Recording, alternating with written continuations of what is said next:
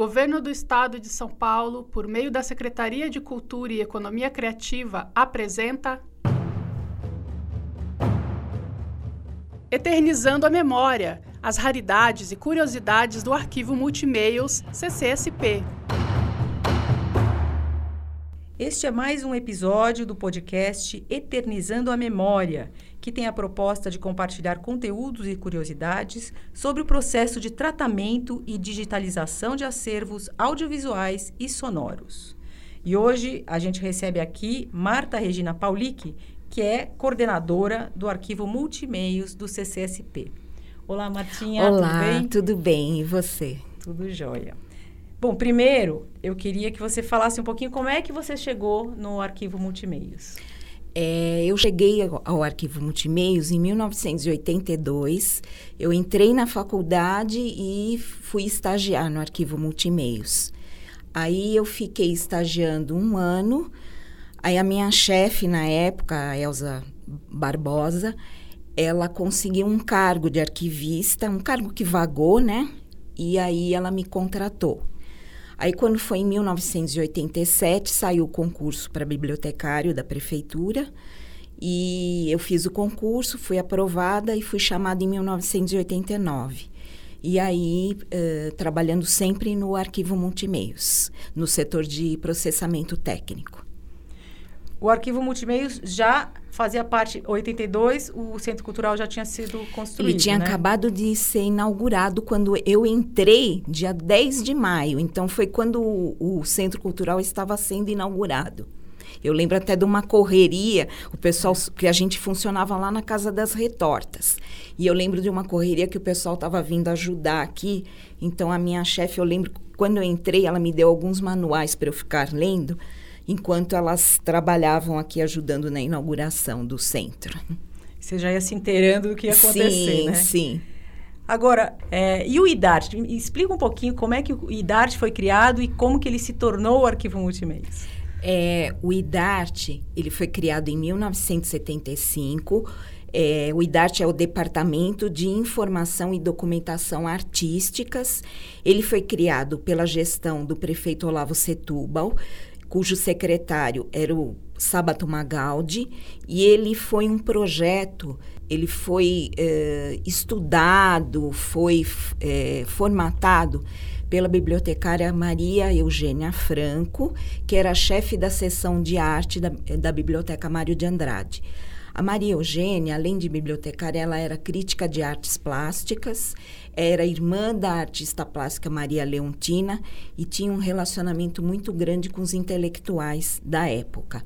Era, ela foi muito próxima ao Sérgio Millier e foi aí que eles começaram a ter essa ideia de criar esse departamento que seria mais ou menos uma continuação do trabalho do Mário de Andrade, quando ele criou o Departamento de Cultura. Eles se basearam muito nisso e, na mesma época, estava se criando a Funarte, no Rio de Janeiro, e parece que o MAN também é mais ou menos próximo dessa época. Então, eles tudo isso é, criava um ambiente meio fervilhante, assim, nas artes, na cultura, apesar de ter sido é, criado dentro do regime militar, né? E aí ela, ela conseguiu um lobby de alguns intelectuais junto à Câmara Municipal e eles compraram essa ideia e criaram o departamento. Aí ela foi a primeira diretora e ela convidou alguns intelectuais para trabalhar com ela na época, é, dentre eles o Décio Pinhatari. E o Décio foi, assim, o primeiro diretor do Centro de Pesquisa em Arte Brasileira Contemporânea e ele começou a formatar o trabalho do Centro de Pesquisa. E ele, ele adotou, assim, uma linha de dentro e fora do eixo. Então, seria as manifestações do circuito oficial e o que era mais underground, o que era mais marginal. Então, eles pretendiam cobrir toda essa memória e registrar em forma de pesquisa, em forma de é, registro de espetáculos, de exposições, enfim, de todas as áreas da cultura. É, primeiro, o IDART funcionou na Casa da Marquesa, é, depois, em 80, quando Mário Chami era secretário da Cultura, foi transferido para a Rua do Gasômetro, na Casa das Retortas. E ali eles começaram a fazer muitas exposições como uma forma de difusão do que estava sendo produzido. Porque por essa, no essa nova gestão do Mário Chami, ela estava cobrando isso, dizendo que eles estavam produzindo muito material, mas que não estavam extrovertendo. E aí, até por conta disso, é que se pensou então em criar um depositário desse acervo produzido, que já tinha vários armários com pesquisas, com eventos, cobertura de eventos, e aí criou-se o Arquivo Multimeios em 1977. É, o Arquivo Multimeios foi criado por uma equipe de bibliotecários que tinham sido aprovados em concurso e a dona Maria Eugênia escolheu a dedo pessoas que tivessem a ver com essa área cultural, que tivessem é, uma afinidade com a área cultural e artística. Porque, como dizia a minha, a minha chefe, que trabalhou com ela, a Elza, é, a dona Maria Eugênia, até o faxineiro, ele, ela conversava, ele tinha que ter alguma proximidade com artes, assim, pelo menos um gosto por aquilo. Senão ela não contratava. Outros tempos, né? É, outros tempos, totalmente. E aí, eles, esse, esses bibliotecários é que também começaram a formatar o sistema de trabalho do arquivo. Porque na época não existia, assim, muitos, muitos acervos parecidos com o nosso. Eram poucos aqui no Brasil. Então, eles leram muito, assim, do, eh, pesquisaram muito o sistema do MoMA, de Nova York e fizeram algumas visitas a outros acervos. E aí eles montaram, eles customizaram um sistema para dar conta de toda essa diversidade de materiais. Porque, na verdade, apesar dele chamar arquivo multimeios, ele é um centro de documentação pela diversidade de material que ele tem. Bacana. E qual que é esse diferencial, né, do acervo do arquivo multimeios em relação aos outros acervos dessa temática cultural? Eu acho que assim, o diferencial seria essa diversidade de material. Nós temos 33 categorias de materiais e também a temática, que seria assim, cobrir todas as artes. Porque você encontrava assim, é, acervos que cobriam artes visuais, né? Outro cobria a música e o, o IDART cobria tudo. Todas a arquitetura, artes gráficas, artes plásticas, música, é, literatura, comunicação de massa, que era TV, rádio e publicidade, cinema. É, as artes cênicas mesmo cobriam o teatro, a dança e o circo. Então, acho que isso é o que nos diferencia de outros acervos. Entendi. Agora, nessas coberturas, né, você falou pessoas especializadas que tinham afinidade com, com as Sim. artes e tal, claro. Mas essas pessoas fizeram algum curso, por exemplo, para o fotógrafo registrar o, o, ah, o, sim. o espetáculo, né? Eles, na verdade, os fotógrafos eram terceirizados. Eles contratavam fotógrafos que eram especializados em registro de espetáculos. E aí existia todo um esquema para fotografar os eventos que era assim, por exemplo, no caso do teatro, da dança, o fotógrafo ele ia com um pesquisador, assistia uma vez o espetáculo e o pesquisador ia dando a linha para ele do que teria que ser registrado. E aí ele, ele meio que fotografava meio que um quadro a quadro, que é para a pessoa é, quando ela pegasse os, o, as fotos, os fotogramas, ela pudesse montar uma linha do espetáculo. E tinha também um. Eles escolhiam as 10 melhores imagens e faziam ampliações. Então tinha todo um esquema. Aí ele voltava no outro dia para fotografar de fato. Às vezes ele, ele ia umas três vezes. Então tinha todo um, um uma sistemática, né? E um cuidado. Dizer. E um cuidado, né? exatamente. Né? Exatamente. E que tipo de público que procura o arquivo multimeios? É, são na sua maioria, são pós-graduandos que vêm procurar material para suas teses, né, de mestrado, doutorado, pós-doc, e os profissionais das áreas. Então, a gente às vezes recebe atores, diretores de teatro, é, editoras, produtoras que vêm fazer documentário, então eles vêm procurando imagens para compor ou um depoimento para compor o, o documentário, o filme. Então, esse basicamente é nosso público. É um público mais especializado mesmo. É bem especial. Bom, mas um jornalista também pode, né? Sim, Vir também, também jornalista também já já veio pesquisar o acervo. Quais as coleções que você poderia destacar? Eu sei que tem milhares, é sim, difícil, sim. né? Mas eu vou dar um, um apanhado, assim, uma panorâmica. A nossa coleção de programas de teatro, eu dou um destaque porque ela é bem assim, ela é bem, bem robusta.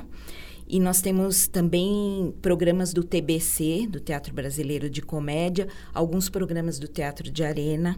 Então a gente tem assim, a maior parte é década de 70, 80, 90, mas temos também alguns da década de 60 e até 40 a gente tem.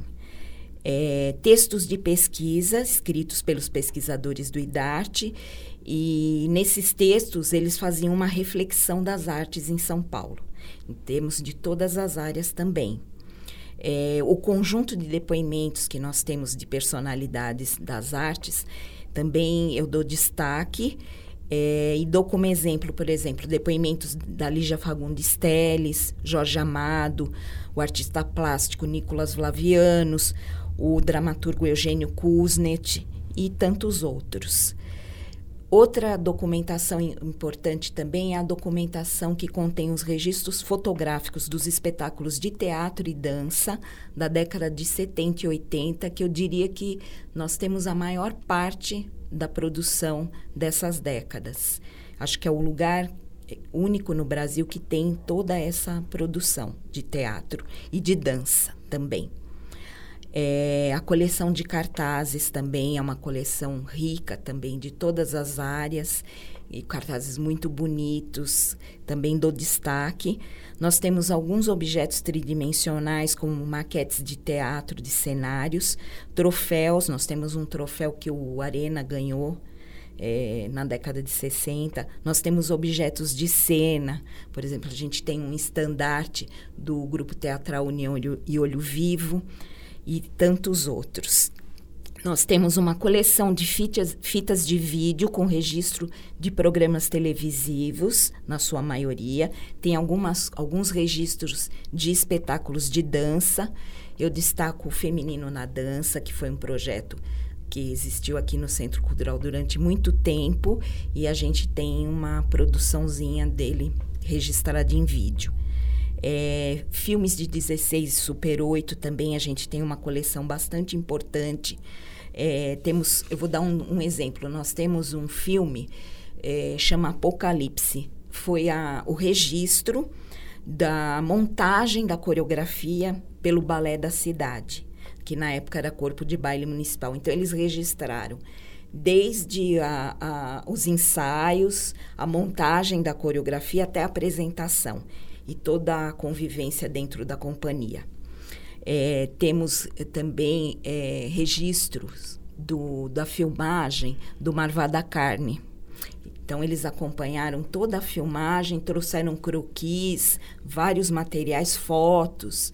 Então, é, é um acervo bastante rico. E nós temos um acervo que eu quero também destacar, que é do Fred Kliman, um fotógrafo que trabalhou no TBC, Teatro Brasileiro de Comédia, onde ele atuou como ator e ele era fotógrafo, então ele registrou toda a, a fase áurea do TBC. Então isso também está com a gente aqui.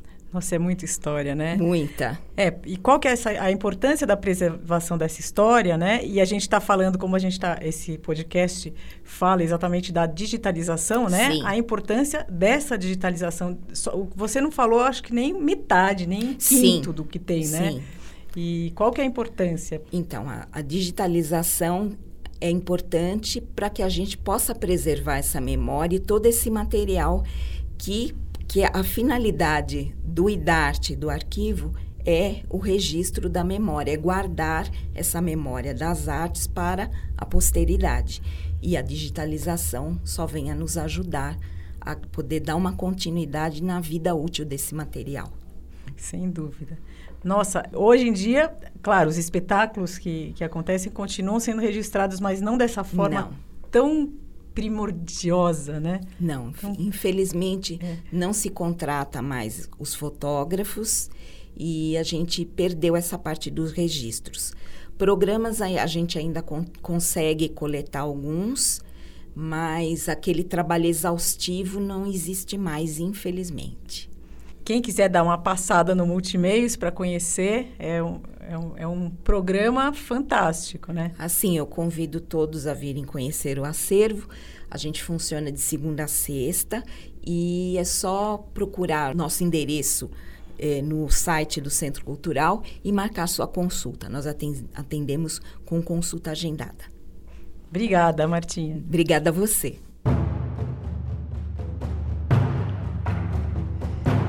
A série de cinco episódios Eternizando a Memória é parte do projeto Digitalização e Difusão do Acervo Sonoro e Audiovisual do Arquivo Multimails, CCSP, realizado com o apoio do Programa de Ação Cultural da Secretaria da Cultura e Economia Criativa do Governo do Estado de São Paulo, a ACCSP e o Centro Cultural São Paulo.